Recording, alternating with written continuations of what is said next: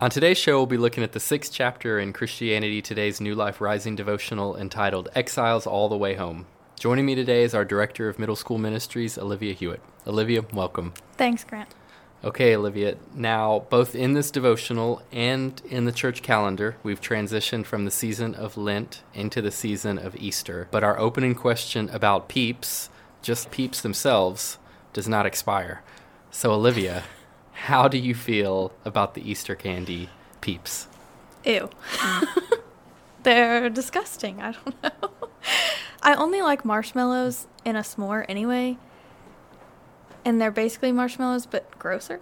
Okay. So, no thank you. Would you, and I hope Nick, Nikki is not listening after her response, would you eat a s'more with a peep instead of a marshmallow? Probably not. It's kind of cruel.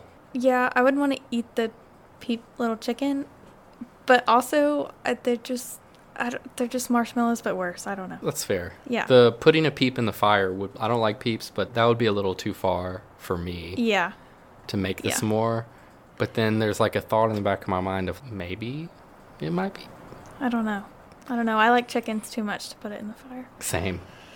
I guess Anyways, we eat them though. I was just thinking Chick fil A sounds good right now. Yeah. Anyways, this is our first devotional in the Easter season. It's number seven, Exiles All the Way Home. It does a great job of bridging the gap from Lent to Easter in this discussion of exile and home. It says at one point, in the season of Lent, we also yearn for the miraculous movement from wilderness to safety, exile to belonging, sojourning to home. Olivia, what stood out to you about this discussion and how have you felt a sense of exile in your life?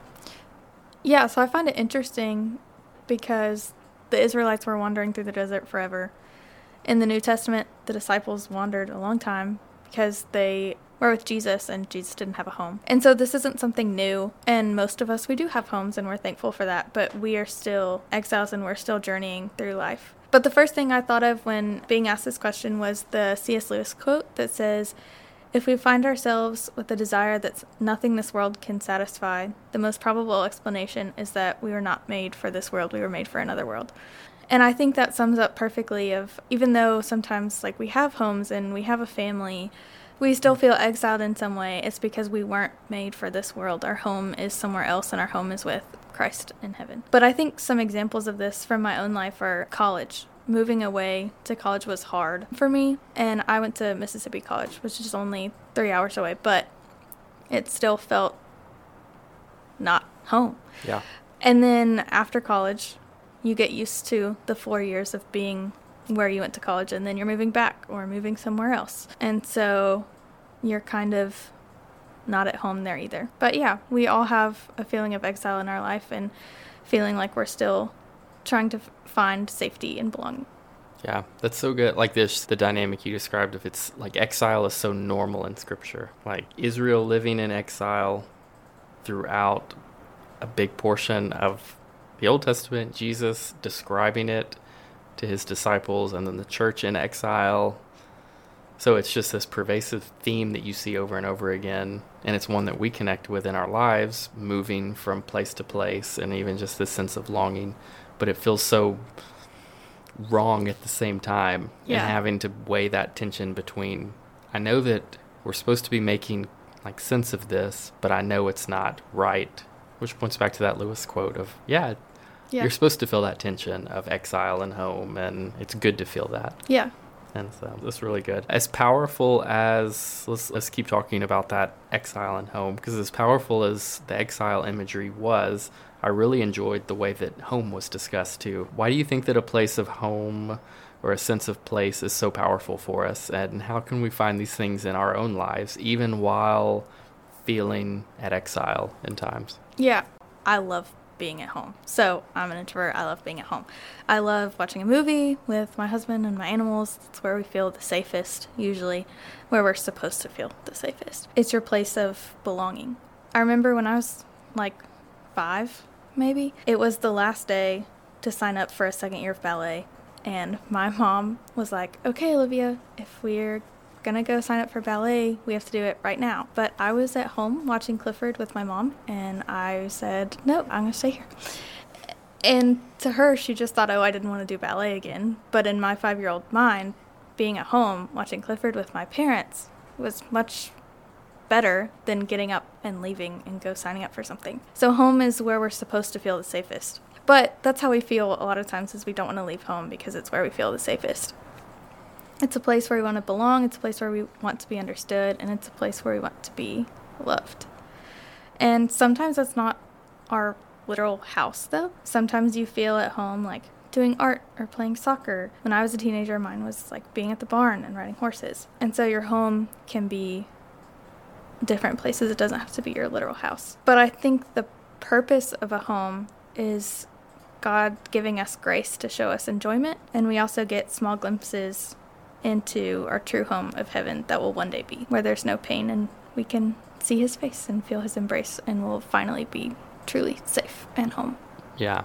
And those glimpses of home are so important because I think we have to ask ourselves like why is that glimpse of home so powerful in our lives and even as we have conversations with those that aren't believers about those same things that we feel this sense of joy in. I think it's an inroad to talk about the gospel because there's just this dynamic where we both feel this sense of home and place here doing this hobby or at this location mm. that again just points us to something greater yeah than what we're living in now or what we're made for yeah i think everyone has that sense of longing not all the time but sometimes i'm just like this is the world is great but they're longing for that something else that will fulfill them and people have done that forever just like hoping for a home hoping for mm-hmm. something to make them feel like they have a purpose and fulfilled yeah yeah, the author of this devotional zeroes in on this idea of the church being that towards the end of the devotional. There's that mm-hmm. long paragraph at the top of page 47 where she says, Meanwhile, my parents, the lonely immigrant couple, find a church where they commit their lives to Christ beside friends who become like family, and the story continues. So, you and I have in common that neither of us grew up here at Christ Church. How have you come to experience this sense of home here? So, four years ago, I was in college and I knew I wanted to go into ministry somehow. I wasn't really sure what kind of ministry. And my mom was friends with a lady whose daughter had done a summer internship here 10 years ago. And so I was, I guess I'll apply. I don't really know anybody at the church or anything really about the church. But so I applied, and Grant was the director of the summer internship that I did. He was the first person I talked to. And I really fell in love with the students here and just the church in general. I went back to college, and then two years after that, I graduated college and I became a Wesleyan Fellow here, which means you go to seminary part time and you work part time. And then almost a year ago today, I accepted the full time position of middle school director. And I've totally just going from summer internship to full time, fell in love with the students here and just new home here. The there are lots more like young adults coming, which is great. And also not gonna lie, student ministry, like the students are so welcoming and loving and I love having a home with them and with their teenager mind and just having so fun. Also a few families have been like super welcoming to me and I've really enjoyed that and got to be a part of their little family too, which is fun. That's so cool. We Casey and I have experienced that as well, and that's been something. Christchurch is the first church we've been a part of, where we arrived here together as a married couple and got to really grow together, both in our marriage and our faith. And so we've experienced that a lot at Christchurch too. It's something we really love about being here because it does. It gives that sense of home. Yeah. Which is weird to think about of the church being a sense of home because you have this family where we're united by ethnicity and social class and we have this community where we've got this close family relationship with people that we likely wouldn't have been connected with in another world. Yeah. And so I think that shows the power of true home found in the church that even other senses of home might not have. Yeah. And so I mean that like even the way you're talking about a sense of home with teenagers that wouldn't happen without the church that yeah. would be very different and so I don't know. I'd live in a home with 20 teenagers. I think so. I don't think so. But it does give a power, I, I think, to go back to the idea of exile, like the importance of the church to create a sense of home in a culture of exile Yeah. is so powerful that it puts the weight on you for students to create a sense of home when a student's walking in through the door, when a middle schooler is walking in through the door that didn't grow up in church and doesn't know Jesus, and all they've experienced their whole life is exile. Like you have the power to create a sense of home Yeah. down in the refuge.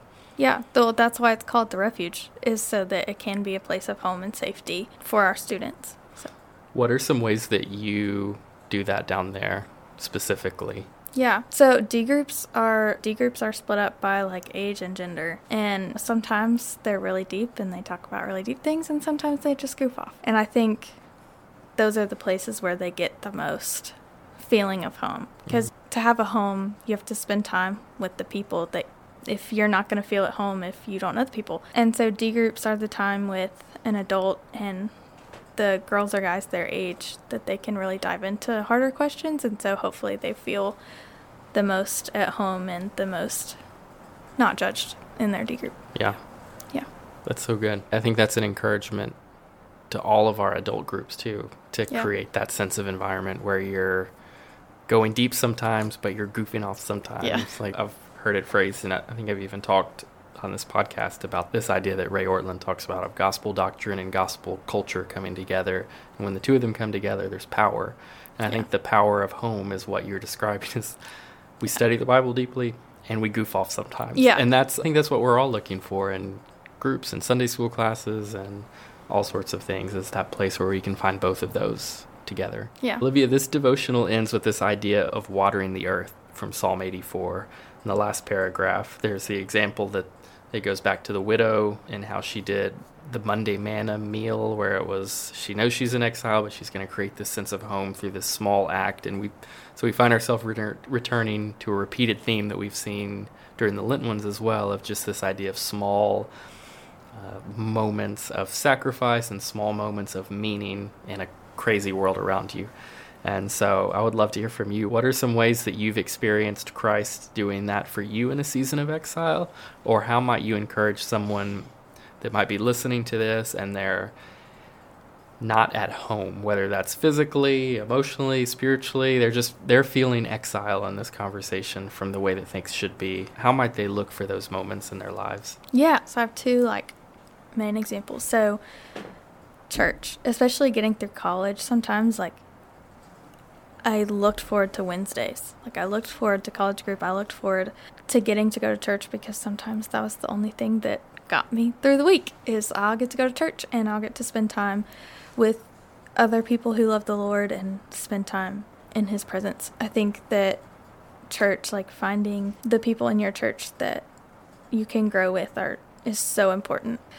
Another thing is like nature. I really see God the most through nature, so going on walks. And I think the reason why I love it so much is because a lot of times we think of eternity in heaven, but we forget that there's also going to be a new earth and we forget that like God made the earth beautiful and we can see glimpses of heaven through that. He made Eden and Eden was perfect and Eden wasn't up in heaven, Eden was on the earth. And so we still get to see his beauty and his nature that's so beautiful and that one day we'll live in the new heaven and new earth. And so we just get to see little glimpses of that through the sunshine peeking through the clouds or through animals like my dog. My dog shows me the grace of God all the time. Dogs don't hold grudges. They're not going to tell your secrets. And so I don't just animals and like seeing nature and trees and clouds Mhm. is yeah.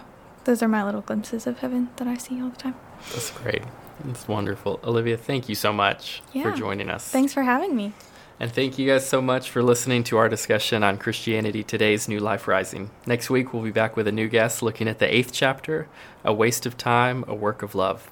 Take up and read, church, and we'll see you then.